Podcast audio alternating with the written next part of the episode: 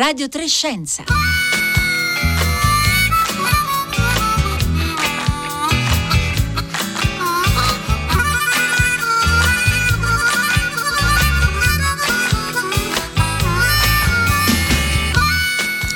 Le 11.31 minuti, 10 secondi in questo istante. Un buongiorno a tutti da Elisabetta Tola, ben ritrovati a Radio Trescenza. Un saluto anche a tutte le ascoltatrici, gli ascoltatori che ci seguono in streaming oppure che scaricano le nostre puntate in podcast utilizzando la app Rai Play Radio. Oggi è martedì 9 novembre e da ieri sera il nome della nostra amica, collega eh, Rossella Panarese è scritto nel cielo. La International Astronomical Union Union le ha infatti dedicato un asteroide che ora si chiama dunque 112 527 Panarese 2002 PJ33. Il bollettino dell'International Astronomical Union riconosce il lavoro fatto da Rossella Panarese, che ve lo ricordo è stata l'autrice e conduttrice per molti anni del nostro programma e di altri eh, programmi di eh, Radio 3 e quindi eh, il bollettino appunto dell'International Astronomical Union riconosce il lavoro fatto da Rossella nella diffusione e comunicazione della cultura scientifica. Si tratta di un asteroide di circa due km mezzo di diametro, ma i dettagli su come vederlo, dove passa e eh, tutto diciamo, quello che possiamo raccontarvi in merito a questo asteroide che ora porta il nome di Rossella lo faremo nelle prossime puntate, in una prossima puntata. Oggi però restiamo in un certo senso in tema di eh, spazio e di viaggi e di eh, altri mondi e lo facciamo partendo da un libro. Il libro si intitola Come costruire un alieno, ipotesi di biologia extraterrestre, appena uscito per Codice Edizioni, l'ha scritto Marco Ferrari, biologo, giornalista scientifico, ex caposervizio scienza di Focus, che è in, collegato con noi dallo studio di eh, RAI di Milano. Buongiorno Marco Ferrari. Buongiorno, buongiorno a lei e agli ascoltatori. E allora, intanto agli ascoltatori chiediamo di scriverci, di raccontarci, di eh, dirci come si immaginano un alieno. Insomma, gli alieni stanno nella nostra immaginazione, diciamo da sempre, ci confrontiamo con questa idea che non siamo soli eh, nell'universo. Voi come ve lo immaginate? Eh, che forma, che tipo di struttura, che tipo di, di vita eh, potrebbe avere un alieno? Gli alieni, non necessariamente eh, uno solo. Ce lo potete potete raccontare via sms o via whatsapp al 335 5634 296 oppure sui nostri profili social Facebook e Twitter dove siamo presenti, ve lo ricordo, come Radio Trescenza con il 3 in cifra. Marco Ferrari.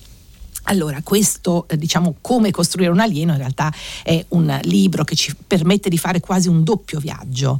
Un certo senso ci porta altrove, a immaginare appunto quali potrebbero essere eh, le, le, leggi, le regole, le, le, le, condizioni nelle quali appunto si eh, potrebbe trovare una una vita diversa da quella che eh, viviamo sulla Terra, ma ci porta anche indietro, ci porta a capire proprio per questo forse, e quindi da qui partiamo per il nostro viaggio odierno, a capire come si è formata la vita sulla Terra e quindi quali sono in un certo senso le regole e appunto le condizioni che l'hanno resa possibile. Diciamo un viaggio così, in queste due direzioni, è così?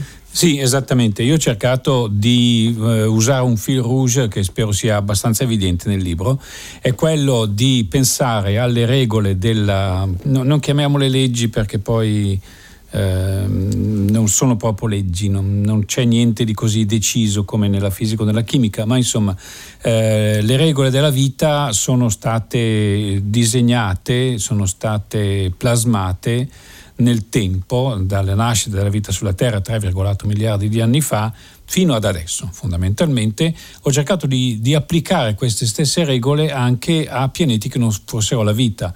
E la domanda fondamentale è ci sono alcune regole che sono universali, cioè che valgono qui come su un pianeta a 50 miliardi di anni luce, come ad esempio su un, un qualche altro corpo celeste anche molto più vicino, e altre che sono invece locali, che valgono soltanto sulla, per la vita sulla Terra. Oh, c'è questo doppio binario tra l'universale e locale che percorre tutto il libro e spero sia abbastanza chiaro e sinceramente anche abbastanza divertente.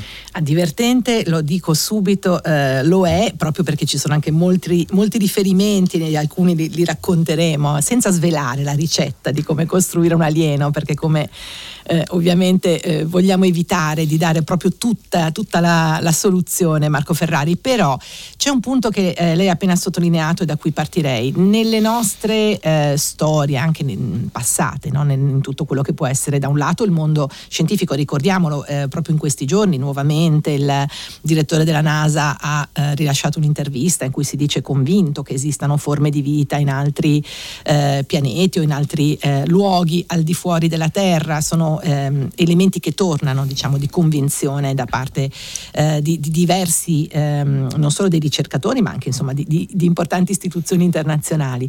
Però c'è un tema che appunto noi spesso andiamo a descrivere altri ambienti, quindi andiamo a concentrarci più proprio sugli aspetti fisico-chimici. Sulla biologia forse siamo un po' più sprovvisti e quindi c'è necessità di ripercorrere appunto i vari passaggi che ci aiutano a capire come, come potrebbe essere davvero, quali sono i punti di partenza che lei fissa, ci sono dei paletti anche che mette in un certo senso. Sì, sì, esattamente. Io sono, allora il tutto è partito, se, posso, se mi posso permettere, dal fatto che spesso e volentieri io sono anche un lettore di, di fantascienza, come molti, eh, come molti giornalisti scientifici, di fantascienza e di fantasy, ma questa è un'altra storia.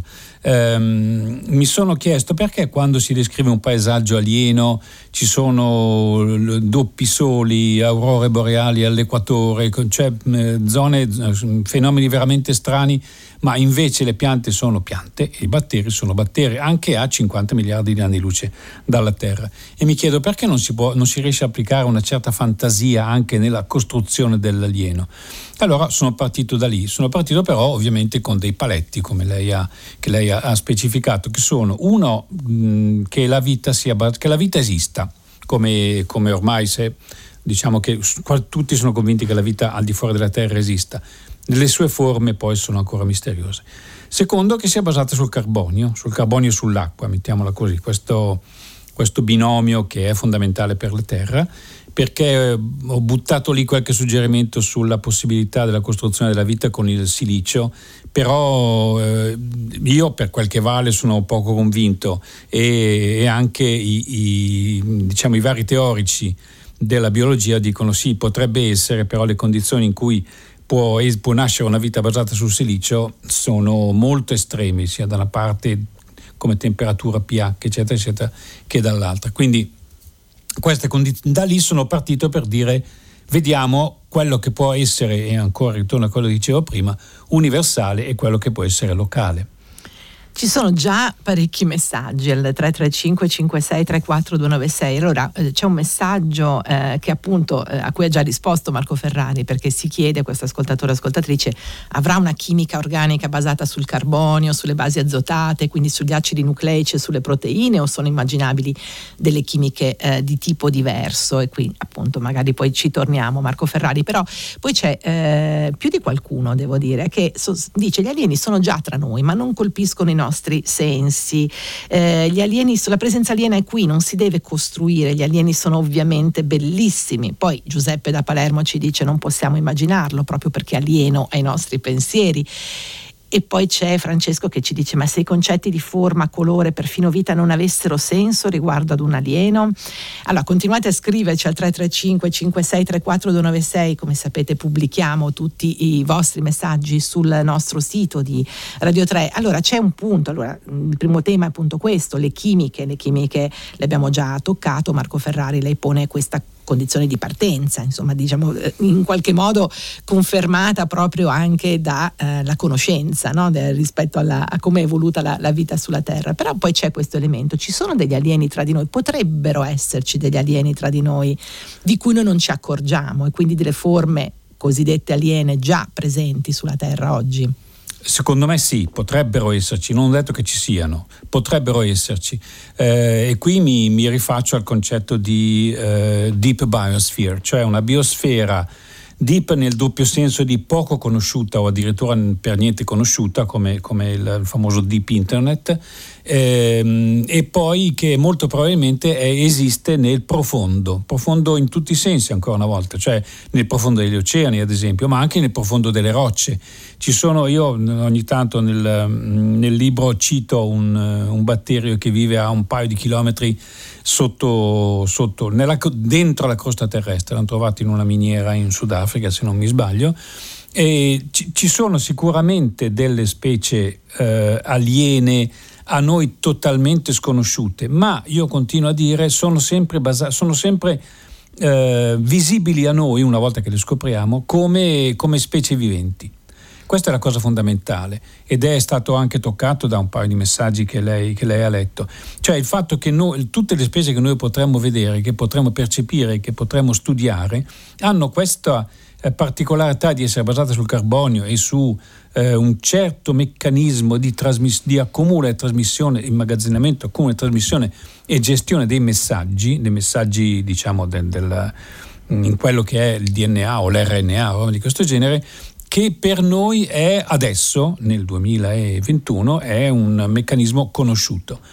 Io sono convinto che mh, sulla Terra probabilmente no, cioè tu, tutto è partito da un, da un un meccanismo, da un organismo eh, che è nato, boh, non lo so, 3 miliardi e 600 milioni di anni fa e che ha informato di sé tutto il resto. E quindi col DNA, con, la, con gli acidi nucleici, con l'acido desossiribonucleico e ribonucleico, le proteine, gli aminoacidi, zuccheri, eccetera, eccetera.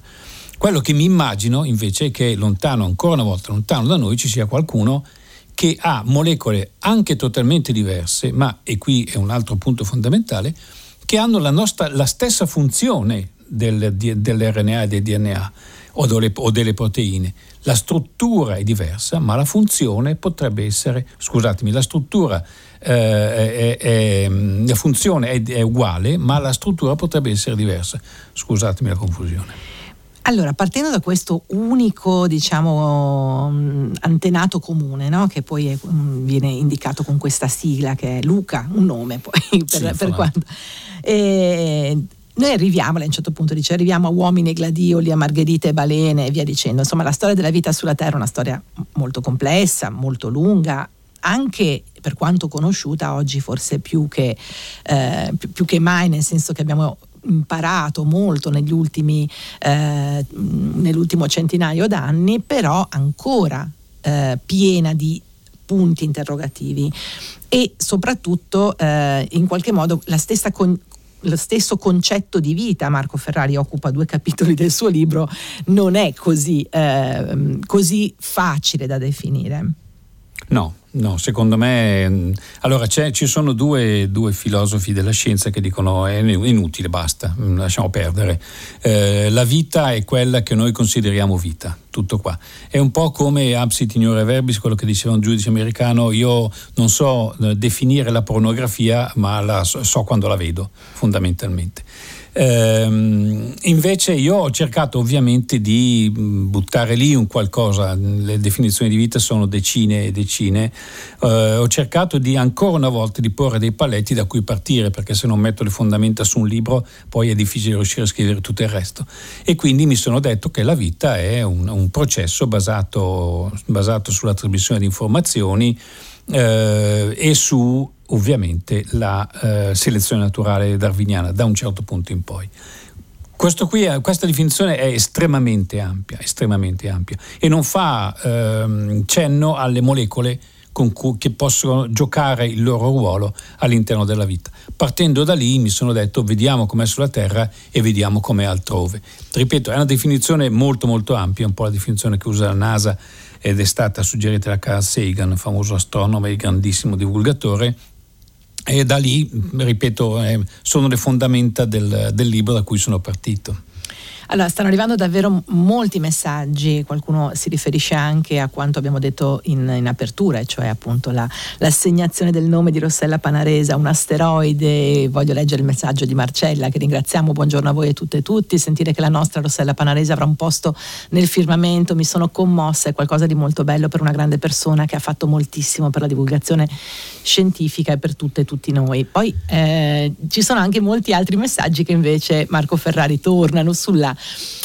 suggestione. Eh, Michela da Torino dice: Io non posso non pensare all'alieno per eccellenza, e ti sono viziata da questo ricordo. E, eh, Agostino da Genova invece dice: Io me l'immagino ovviamente eh, forme aliene senzienti molto simili a quella umana, come ben rappresentato dalla saga di Star Trek. Sono un ingegnere elettronico da sempre interessato all'esobiologia e sono convinto che la natura tenda a creare forme di vita seguendo pattern ben precisi e validi in tutto l'universo. Insomma, arrivano davvero molti spunti. E c'è un tema che torna anche in questi messaggi, che è appunto le, anche l'interazione tra ambiente e eh, e vita e questo occupa una parte importante del suo libro Marco Ferrari, e cioè da un lato l'attenzione all'ecologia, quello che, che è stata l'intreccio tra eh, esseri viventi e poi invece eh, le condizioni chimico-fisiche della Terra, il fatto di essere in una certa posizione rispetto al Sole, il poter utilizzare l'energia e poi naturalmente invece anche la eh, spinta verso forme di vita più complesse. Restiamo per un attimo sulla questione dell'ecologia, quanto importante è stato anche per l'evoluzione della vita sulla Terra e quindi quanto importante sarebbe trovare condizioni che consentano a qualunque forma di vita di interagire poi con l'ambiente circostante. È assolutamente fondamentale, ma bisogna pensare a una cosa altrettanto importante, alla eh, inventiva, eh, qui uso una parola molto sbagliata ma non ne trovo altre, alla inventiva della vita per riuscire a sfruttare l'energia, perché sulla Terra, parliamo della Terra, l'energia proviene essenzialmente per la stragrandissima maggioranza della, degli esseri viventi dal Sole però c'è un imbuto, un punto fondamentale che è l'assorbimento dell'energia solare da parte della clorofilla delle piante, da cui poi parte tutto il resto. L'invenzione della clorofilla, cioè l'invenzione in ogni caso di una molecola che riesca a catturare l'energia solare e utilizzarla per trasformare eh, molecole prive di energia in, eh, in, altre molecole molto più importanti, molto più utilizzabili come scambio energetico, cioè il glucosio in generale, ma poi tutto il resto, è stato il punto fondamentale della vita sulla Terra, ovviamente, perché altrimenti la complessità di cui abbiamo parlato prima sarebbe rimasta a un livello eh, più, più elementare, molto probabilmente, e non ci sarebbe stato tutto quell'aumento di complessità che secondo molti è un po' finto in effetti, perché e qui apro una parentesi eh, parlando dei, degli, degli, esseri più semplici ma più fondamentali, cioè batteri e archea, eh, sono loro che comandano la vita sulla Terra, fondamentalmente, e loro non sono assolutamente complessi. Chiudo la parentesi. Eh, la, la, lo, diciamo, l'invenzione eh, evolutiva di una molecola che riesca a catturare l'energia solare e a eh, spargerla, volenti o nolenti, in, gli, in tutti gli ecosistemi terrestri è il punto fondamentale. Potrebbero esserci state altre molecole su altri pianeti o molecole ancora più efficienti. Ricordiamo che l'efficienza del, del processo fotosintetico è piuttosto bassa qua sulla Terra. Se ci fossero state molecole più efficienti, più, più performanti, probabilmente l'ecologia del pianeta sarebbe stata o accelerata o più complessa o ancora una volta diversa. Cioè ho cercato di buttare lì tante, tante provocazioni da questo punto di vista in modo da costruire eh, ecosistemi alieni che siano simili ma non troppo a quelli della Terra e mm, questo diciamo che è la parte in cui mi sono più sbizzarrito e in cui mi sono più divertito a scrivere. È anche una delle parti più divertenti da leggere, immaginare appunto un cambiamento turbolento o invece un'evoluzione eh, molto più lenta. Allora Marco da Ventotene ci dice da assoluto ignorante in materia mi permetto di fare un'ipotesi, tra le regole più simili tra i vari pianeti dovrebbero esserci quelle fisiche, nel senso dei principi della fisica e quindi se eh, questa mia ipotesi non è totalmente campata in aria, in che modo queste regole potrebbero avere condizionato la nascita e crescita di altre forme di vita in altri pianeti, un po' sulla stessa linea il, anche Agostino che dice la vita sulla Terra ha seguito un'evoluzione che rispetta le leggi della fisica, essendo esse universali anche la vita deve esserlo, per cui le forme di vita aliene non possono essere molto diverse dalle nostre. E poi, eh, e poi apriremo un altro capitolo col messaggio di Roberto che ci dice gli alieni sono i virus e Marco da Faenza che invece dice quanti, qualcuno si è mai chiesto se per primi siamo noi gli alieni evolutivamente avanzati rispetto ad altre civiltà? Qui i messaggi sono molti ne stanno arrivando veramente tanti al 335 56 34296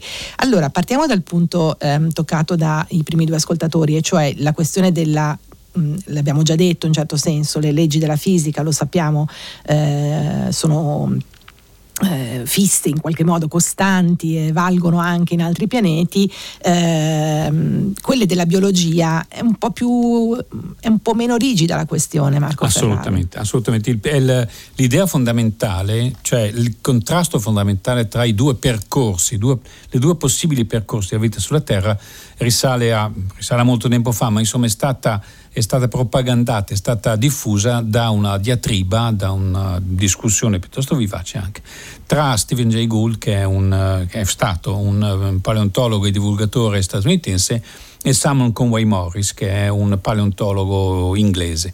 Eh, Gould diceva che se tornassimo indietro e, rifa- e, e mh, mm, facessimo il rewind del nastro della vita, ora avremmo forme di vita quasi, quasi, totalmente diverse da quelle che ci sono state, a parte ovviamente le, le regole della le, le, leggi della fisica. Le leggi della fisica dicono che ad esempio un asio non può volare eh, e neanche un maiale.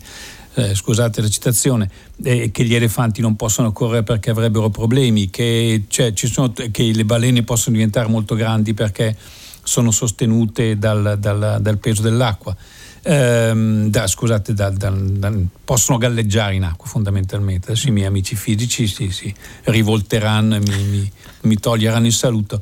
Ehm, invece con voi Morris diceva che no, se anche tornassimo indietro avremmo praticamente le stesse forme di vita appunto perché le regole della fisica e della chimica sono così stringenti che ci porterebbero alla, a quello che abbiamo adesso.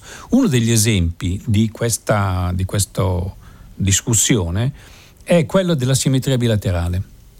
La simmetria bilaterale è praticamente diffusa tu, su tutta la Terra, ogni animale di dimensioni rilevanti che noi vediamo è animale, le piante sono ancora una volta, loro sono gli alieni secondo me, ma questa è un'altra storia. Eh, ogni animale di, di, di, dimensioni rilevanti che vediamo ha una simmetria bilaterale, a parte le meduse o, o, o, altri, o altre specie. Eh, vuol dire che la simmetria bilaterale è l'unico modo per riuscire a ori- orientarsi e orizzontarsi nel mondo? Può darsi, ma può anche darsi di no. Se, se la, la risposta è no, non è l'unico modo, significa che il percorso fatto dalle specie animali, dal regno, quello che una volta si chiamava regno animale, potrebbe essere totalmente diverso e avere, avere animali a simmetria raggiata o fatta in un o a simmetria a scorrimento, come quella di Dickinsonia, che è una specie che è vissuta circa 550 milioni di anni fa, poco prima, nel periodo chiamato ediacariano. Quindi eh, non sono convinto, no, io sono con Gould sempre e comunque, non sono convinto che avremo le stesse forme di vita e non sono convinto che le regole e le leggi della fisica e della chimica siano così stringenti da portarci a, a esseri viventi simili a quelli che abbiamo sulla Terra. Allora, prima un ascoltatore citava appunto il fatto che gli alieni sono i virus, eh, ora c'è anche una parte dedicata ai virus nel, nel suo libro Marco Ferrari, ma in generale vogliamo fare un punto sulla questione della vita dei microorganismi, appunto lei ha citato batteri, gli archea, noi tendiamo ad avere una visione per cui complessità equivale anche a più evoluto, eppure insomma i microorganismi sono ben evoluti. Sì, assolutamente ehm, la, quello che vediamo come complessità, quello che giudichiamo come complessità di primo acchito ovviamente, non, non nelle discussioni teoriche dei, dei, biologi appunto che si occupano della questione in teoria, è una, è una mm, diciamo il numero, de, può essere determinato dal numero di cellule o dal numero di organi o dal numero di, di, di strutture eccetera eccetera.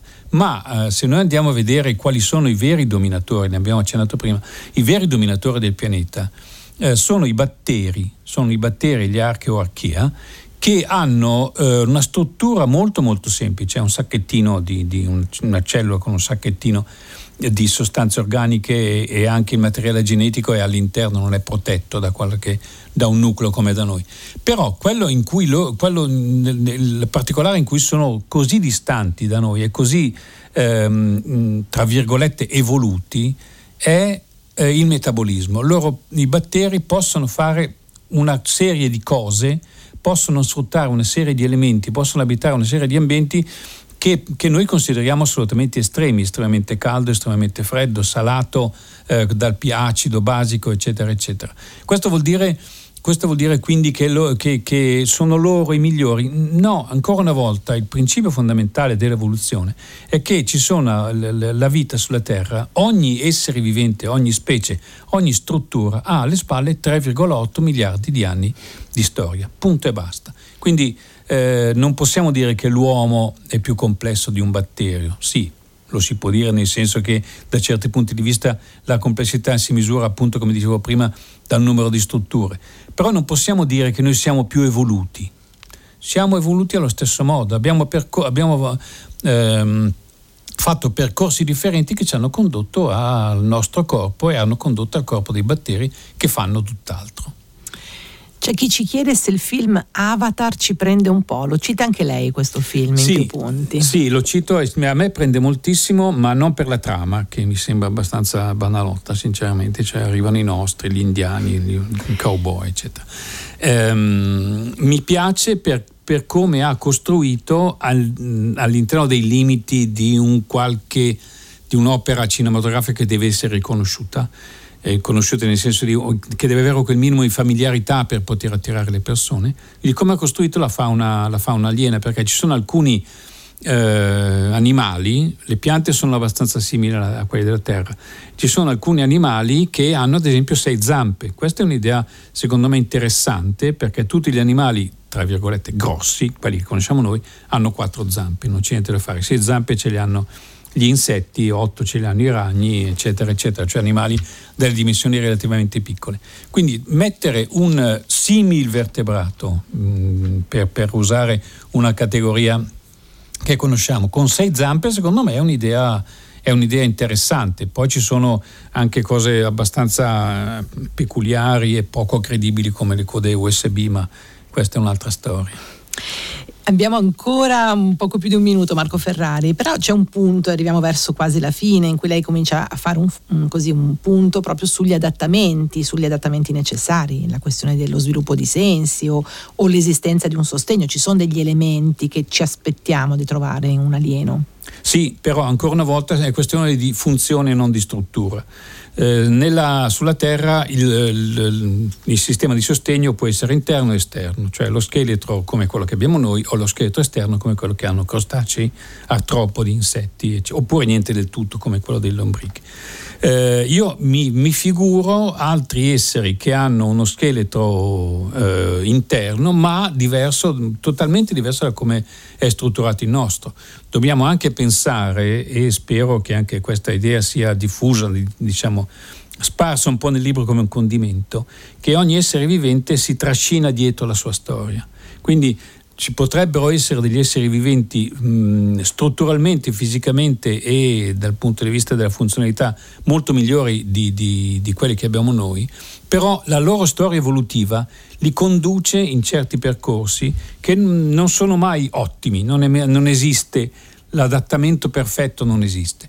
Esiste l'adattamento ottimale per quel periodo e per quella determinata situazione e quindi non una ricetta eh, in senso stretto, non naturalmente una serie di indicazioni, ma molti spunti e molte riflessioni per ragionare su eh, come potrebbe essere la vita in altri luoghi. Lo trovate in Come costruire un alieno, ipotesi di biologia extraterrestre, appena uscito per codice edizioni. Noi ringraziamo Marco Ferrari, biologo, giornalista scientifico e autore appunto di Come costruire un alieno. Siamo giunti alla fine di questa puntata di Radio Trescenza, vi ricordo ancora un programma ideato da Rossella Panarese, curato da Marco Motta, in redazione Francesca Buoninconti e Paolo Conte, alla console oggi c'è Fabio Zampa, in regia Marco Pompi. Ora il microfono passa al concerto del mattino, potete riascoltare la puntata di oggi su raiplayradio.it da Elisabetta Tola.